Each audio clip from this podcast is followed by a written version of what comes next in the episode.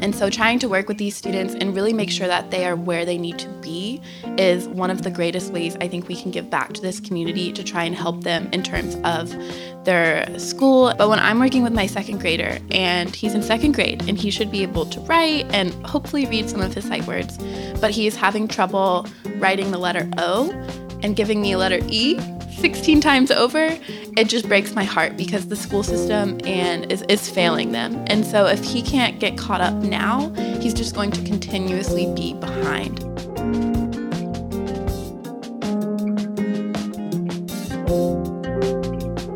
You're listening to Seeking Refuge, a podcast about the human story behind refugees. Your host for this week is Aidan Thomason.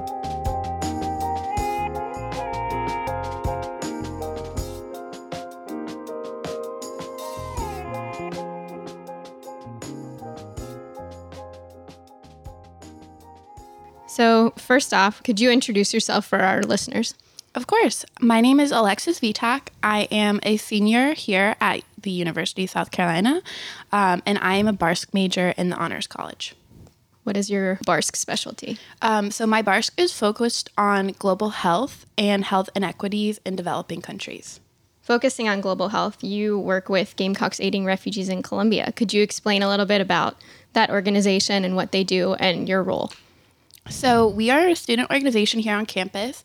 We were started in the spring of 2017, and for the past year and a half, um, we've been working with the organization Carolina Survivor Clinic. And that Carolina Survivor Clinic organization is a nonprofit here in Columbia, and they provide holistic health care to refugees who have survived torture. So, as a student organization, we support them by providing tutors for programs such as English classes um, and high school students who might need tutors, all the way down through elementary year students. And then we also help with additional programs such as a community garden, um, women's groups, and then a few of our students are also doing senior thesis projects with them. So, how did you get involved with this organization? Um, as a freshman, I heard about their soccer program. It was called Scholastic Soccer Program at the time. Uh, and I used to play soccer in high school, so I was really interested. And then the first time I went, I got to go and meet all of the wonderful kiddos, and I just fell in love with the community and the families. And then from there, I continued trying to get involved and ended up doing an internship with Carolina Survivor Clinic um, the summer before my sophomore year. And then from there, we worked on creating the Gamecocks Aiding Refugees in Columbia organiz- student organization so that we could continue to provide students and get more um, individuals involved from our USC community. How has the how has the program evolved? You kind of touched on that already, but just what have you seen since it's become GARC in, as an organization? Mm-hmm. So before we had GARC, a lot of the volunteers were not as centralized. It was hard to mobilize students from the USC community and getting volunteers to programs and having all of that organized. And we no longer have Scholastic Soccer Program because the or the leaders of that uh, were med school students and they already went off to residency. So now working with GARC, we've seen the programs through CSC evolve, and we've also seen the volunteers who are coming from USC evolve in their roles as well. So now we have the Scholastic Leadership Program, and we've been able to support them through GARC. Uh, and then as well, so as Carolina Survivor Clinic programs have changed, our GARC programs on campus have changed as well to support them. So now we also do, um, we've continued to do food and clothing drives. We're looking to do more advocacy events in the spring, do more fundraising, and always continue growing as an organization. And so as we continue to recruit members, we're going to continue looking to support how the programs are shifting and changing through Carolina Survivor Clinic. So how they change kind of reflects back on us, and we support their programs. So, why are you passionate about helping the refugee community? Uh, as my major stated, I am very interested in global health, and I don't always have the like the needs or the time to be able to go abroad um, and work with global health communities. And so, as a freshman, when I learned that there was a global community here in Columbia, I was incredibly passionate about getting involved and learning more about their culture and how their healthcare system is working here in Columbia. And so, being able to get involved with the community, um, I got to see a lot of different facets of the community and see them not only like in English women in English classes and women's group, but also within the infectious disease clinic um, and the Carolina Survivor Clinic, where a lot of our patients go. And so, being able to work with the head physician and the director of Carolina Survivor Clinic, I was able to see more sides of what global health might look like here on a local basis. And so I really try and encourage volunteers who are interested in doing global health projects abroad. Maybe they're interested in doing mission work abroad and going to Nicaragua or going abroad and helping in that way. Always try and remind them hey, there's a global community here and we can always help our neighbors nearby. And it's great to go abroad too, but you can also do both. And so being able to work with our families too, they're just so kind and so welcoming. All of the families I've met really love the like working with the volunteers um, and watching our students grow and become better at English. We have a lot of adults who've improved in English, and a lot of students who are improving as we're working with them through tutoring is really incredible. Um, so being able to really invest myself in the community and work with all of the families has been really eye opening. So, um, what have you seen as the biggest needs for the refugee community here in Columbia? Oh man. Um, so there are a lot of needs. Um, I mean, you have everything from the basic needs. You have like housing issues, food, um, insecurity, and those I think are always the biggest concerns.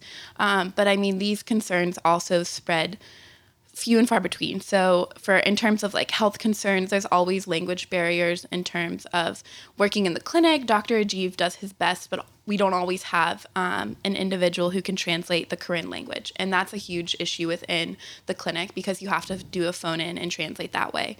You also have issues in terms of just the daily workings and ins and outs of their lives where they're trying to go to the store and maybe there's a language barrier there. They have to try and figure out how to fill out all of the paperwork. Um, you can imagine all of the junk mail you get, but when you can't read English, you can't sort through that junk mail and figure out which letters are things you don't need to read. And so for them, everything that's coming through the mail could possibly be maybe approval for a green card. It could be approval for their citizenship. And so they're looking very quickly through that. And so I think the language barrier and not being able to always read English and figure out like transportation systems if they're taking the tr- if they're taking um, the bus system. I mean, that's I think the language is the hardest thing because if you're in a community and you can't figure out and you can't read English or you can't speak English, that's going to really affect all aspects of your life. Um, and so that I would almost put down there with like basic food and housing um, needs because the English and everything. So that's why we do the English classes with the adults and we really try and help their English to improve. And that's why we've done that in the past. Um, but I mean, in terms of other issues, we have issues in the clinic um, in terms of like providing basic medicine. And I mean, a lot of the times we look at refugees in terms of do they have a job? Are they adapting well to the climate? But another thing that Carolina Survivor Clinic does is we focus on the needs of mental health. A lot of these refugees have seen things that I can't even begin to imagine. And so, in terms of working with them through that aspect, Dr. Ajiv is very focused on making sure that our refugees and their families are really adapting in terms of mental health. And that always doesn't reflect in the same manner that the United States would say, oh, they're adapting well to the United States they don't really check in and like check a box that says mental health, good to go. That's not on their their checklist. And so those are just some of the few needs that come to mind, um, but the list is really endless. um, specifically for students that are looking to help refugees, what are some of the biggest ways that you think students can get involved to help address some of these needs? Obviously, there's many. Yes. Um. yes. So, um, the biggest way right now that I think students can um, get involved and help support our families, we have the Scholastic Leadership Program, um, which is helping students and families with the English needs, like I was just speaking about, um, and then also helping students from elementary through high school. And so, what we do is we go once a week to their houses and we work with the family. So you might be paired up with a high school student or you could be paired up with an elementary school student. A lot of our families are um, they are Karen refugees from Burma, Myanmar. And the reason we're targeting that um, specific group is because the dropout rates for those individuals is the highest in South Carolina. And so it's even higher than any other eth- ethnicity. And so, in that way, this is why um, Dr. Ajiv has paired us up with those families to try and help lower those rates. Um, and working with, I work with two families right now, so I go twice a week.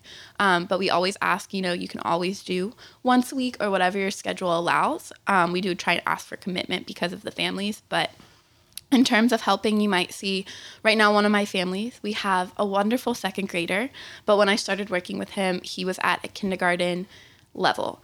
Um, and so trying to work with these students and really make sure that they are where they need to be is one of the greatest ways I think we can give back to this community to try and help them in terms of their school and what's going on in terms of like tutoring and then also English class with the adults. You might have a, an adult in your family who needs help with English. And so we also had a grandfather we were working with in one of my families who was trying to get better at his English so that he could be more involved in the Columbia community and be better or speak English better on a regular basis with all the assets of his life.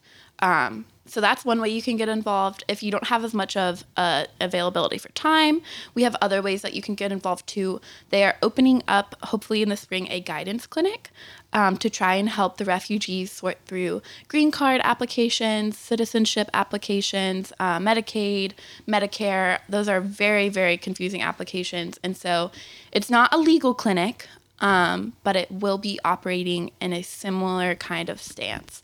But we are calling it the guidance clinic. So hopefully, if you're anyone's looking out there, anyone out there who's looking to be more involved in aspects of law or helping advise people in terms of social work, um, that will be an opportunity in the spring. And then we also have opportunities through our organization, our student organization here on campus, um, that are specifically through us. We do food and clothing drives, and then we're also going to continue some advocacy events um, and fundraising opportunities in the spring. So you mentioned the second grader that you work with, uh, and I've heard before from several people that work with refugees that um, the education system's trying to push kids through when they might not be ready is a problem. Do you mm-hmm. think that that's something that's continuing to be a problem or is it improving or can you speak to that um, so when i began working with my second grader um, it was very i was just so upset. Um, and i ended up actually reaching out to his esl teacher at school and we were able to communicate back and forth to be on the same level and she was just so frustrated. Um, our student he was pushed through as you mentioned through the school system in his old school. And being in second grade at a kindergarten level is so difficult because you are told like you are sometimes the teachers will just give these students a coloring sheet and not have them doing that work that other the other students are doing. But when I'm working with my second grader and he's in second grade and he should be able to write and hopefully read some of his sight words, but he's having trouble writing the letter O and giving me a letter E 16 times over, it just breaks my heart because the school system and is, is failing them. And so if he can't get caught up now, he's just going to continuously be behind.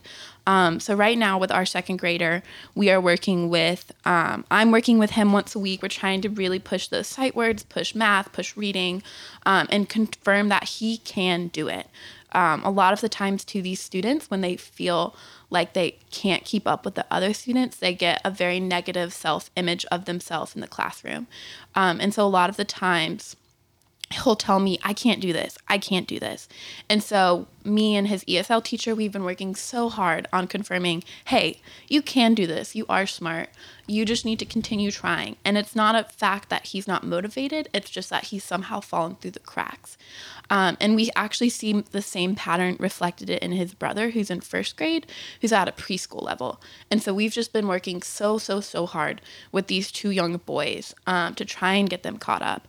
Um, and so seeing this in this family has really just encouraged me to continue working with the community um, because we want these boys to be able to succeed. And if they can't get through these two smaller smaller grades, I just know that they're going to continue having trouble. So that's what we've been targeting, and I think the schools could do a better job um, in terms of providing more tutors and such. But I also know that within speaking with his ESL teacher, and I communicate with his teacher through this time in tutoring, that they are caring so much for this boy. Um, so it's not that sometimes the teachers don't care. It's just that I think they're too overworked, overwhelmed. The classroom sizes might be too big, um, and you can only do so much in the span of an hour and a half with tutoring once a week. And so we've also been trying to get the parents more involved and help the parents understand how the United States education system is working so that they can continue to encourage their students when we're not there. Um, so those are some of what we've been seeing. So I'm going to switch subjects just a little bit, and I'm going to ask this mm-hmm. next question in two parts. So okay. the first part is what's on the docket for you in the future while you're still in college in terms of your work with refugees? So, my first response to that would be I'm hoping to do, well, I have already started my senior thesis, um, and it is OBGYN barriers for Congolese refugee women. So, I have been working with Dr. Brienne Grace. We're still getting all of our interviews and our observations in the clinic set up, but we are hoping to work with these women and identify what barriers in terms of their OBGYN care are there um, because we know they're we know they're there, um, but we want to talk to them about how they are viewing and understanding our healthcare system, so that we can uh, hopefully share that information with providers and that we can be better as a system in caring for these women. Um, so sometimes, I mean, if you think about in terms of C sections, for an example, a lot of these women aren't used to the idea or the concept of a C section. And so trying to understand how they're viewing that and in terms of how we can communicate better with them is something that we would love to try and help physicians and convey that to physicians. A lot of our women are treated by Dr. Ajeev, um, Dr. Ajeev Bass at the Carolina Survivor Clinic. So also helping these women, making sure they're getting the right prenatal care um, because Dr. Ajeev is uh, the physician for over 400 individuals, all the refugee families. And so trying to also help him in terms of his work and making sure that they're seeing OBGYNs um, and getting that proper prenatal care and making sure they understand how to navigate that system. Um, obviously, this is a problem since it's your thesis. Mm-hmm. What are some of the biggest obstacles specifically to women uh, getting prenatal care and OBGYN care? Well, hopefully, we're going to identify a little bit more in the spring about what we're seeing.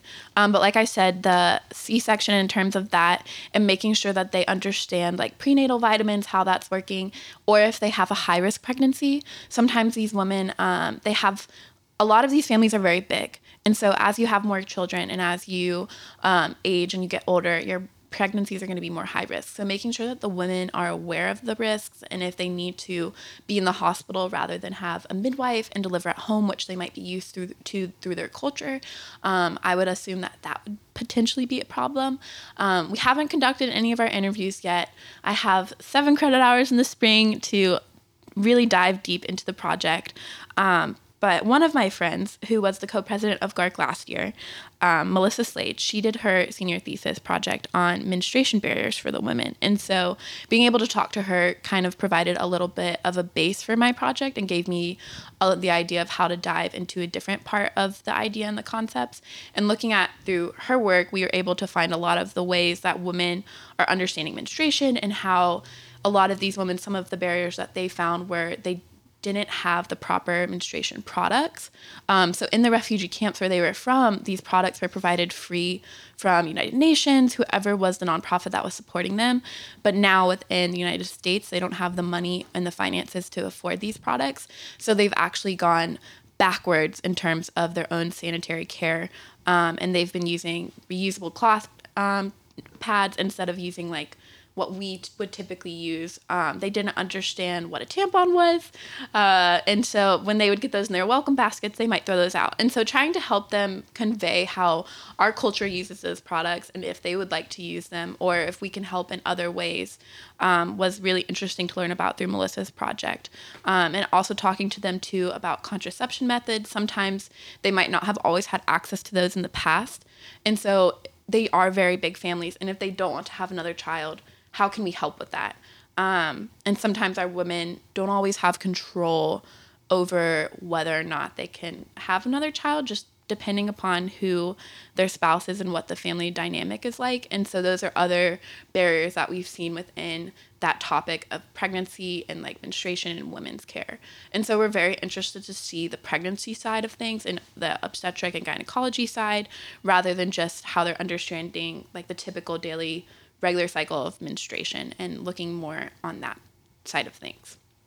Um, so now for the other half of the question is what are you looking to do after college? Are you still going to work with the refugee community or I know that's a big question. yes. Um, so I am hoping right now, um, I am a pre med student, so I'm eventually hoping to go to medical school. I'm taking a gap year.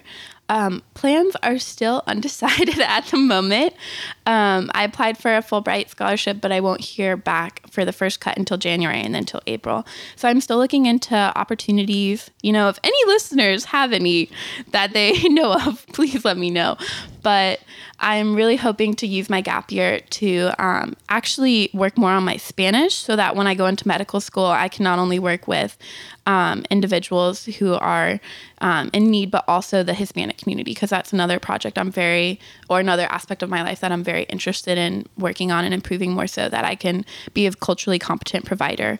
Um, and so, and then as a physician, I'm hoping to work with um, organizations either like Doctors Without Borders or um, the Center for Disease Control, because I'm very interested in infectious disease and working with communities like refugee communities who are vulnerable or working with Hispanic patients in the United States um, who just need help. Because I think a lot of these individuals fall through the system, they fall through the cracks, and there's a lot of institutional discrimination that's occurring that I think we can fix as providers. Um, so that's why I've just really loved getting involved with the local community here um, because it is a global community that I can work with and really work with locally um, and not have to travel abroad yet. So I think it's a great, great opportunity for anyone else who wants to volunteer. Um, but that right now is the plans for the future. So, do you think that the average student at USC has a, an understanding of the refugee community, or do you think that there's a lot more learning that needs to happen among us? I think it definitely depends upon the student. Um, I know some students are very aware of global issues, but then others of us, we get very, we get stuck in our little bubbles. Um, and so I would love to see more students who are actively engaging and learning more about how we can help refugees in the United States. Um, recently, President Trump passed an executive order um, that stated we would no longer accept refugees in all the cities of America unless those cities worked with their legislature um, and told through written consent that we would continue to accept refugees. So, this was a huge issue in terms of families wanting to be um, reunited with their loved ones and if the cities don't provide written consent, then they don't have to continue accepting refugees. So something that we've been trying to like help advocate for too is working with local students and working with news stations and making sure that like we're advocating for these issues and that people understand what's at stake. Um, a lot of us at USC, I think a lot of us have access to communicate with our family members, and a lot of our refugees don't always have the means to do that. And so, if their families are going to be resettled here, a lot of the times people who are coming over are being reunited with their families, and we would love to, for them to be reunited in the same cities. Um, and to have the opportunity to be with their family again. And so it also upsets upsets me, and I, I don't know if it upsets others, but um, I know it upsets um, some of our GARC volunteers, but we always want to also encourage the amount of refugees we're accepting if possible. Um, I know there's always, that's a political issue that everyone has different stances on. Um, but we always think that for us, we do have the means and the resources to provide for them. And our number that we're accepting every year is decreasing each year. Um, and so, in terms of maybe advocating in terms of that and being aware of what it looks like for the ones we are accepting if we're providing the correct resources for them. If we're not going to be accepting more, we want to at least make sure that we are providing the correct resources for the ones who are here now. Um, so I know that there's a lot of different stances, there's a lot of different ways to help um, in different capacities.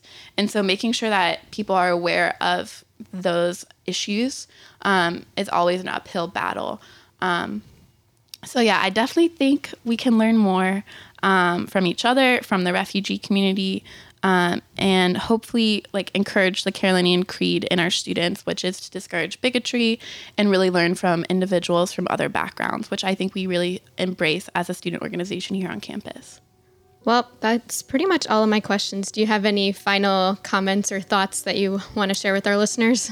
Um, you know, if you are interested in working with the cutest kiddos and having a great time every week um, with our families, you can always reach out to us. We have a email. It is garc at usc at gmail.com. Or you can always reach out through us, reach out to us through Garnet Gate. Um, we will be at the org fair in the spring, so look out for us if you would like to volunteer.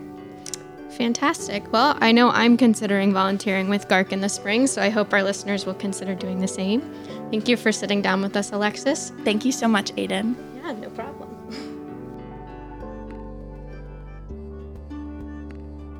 Thank you so much for listening to Seeking Refuge. If you have a story you'd like to share, get in touch with us by sending us an email at seekingrefugepodcast at gmail.com. Connect with us on Facebook, Twitter, and Instagram at Seeking Refuge Podcast, and leave us a review on Apple Podcasts. Our show wouldn't be made possible without the wonderful support from Maxcy International House at the University of South Carolina. This is actually the last episode of our first season. Thank you to everyone who has listened to the show thus far. We are so excited to bring you many more episodes in 2020. Happy holidays. See you all next year.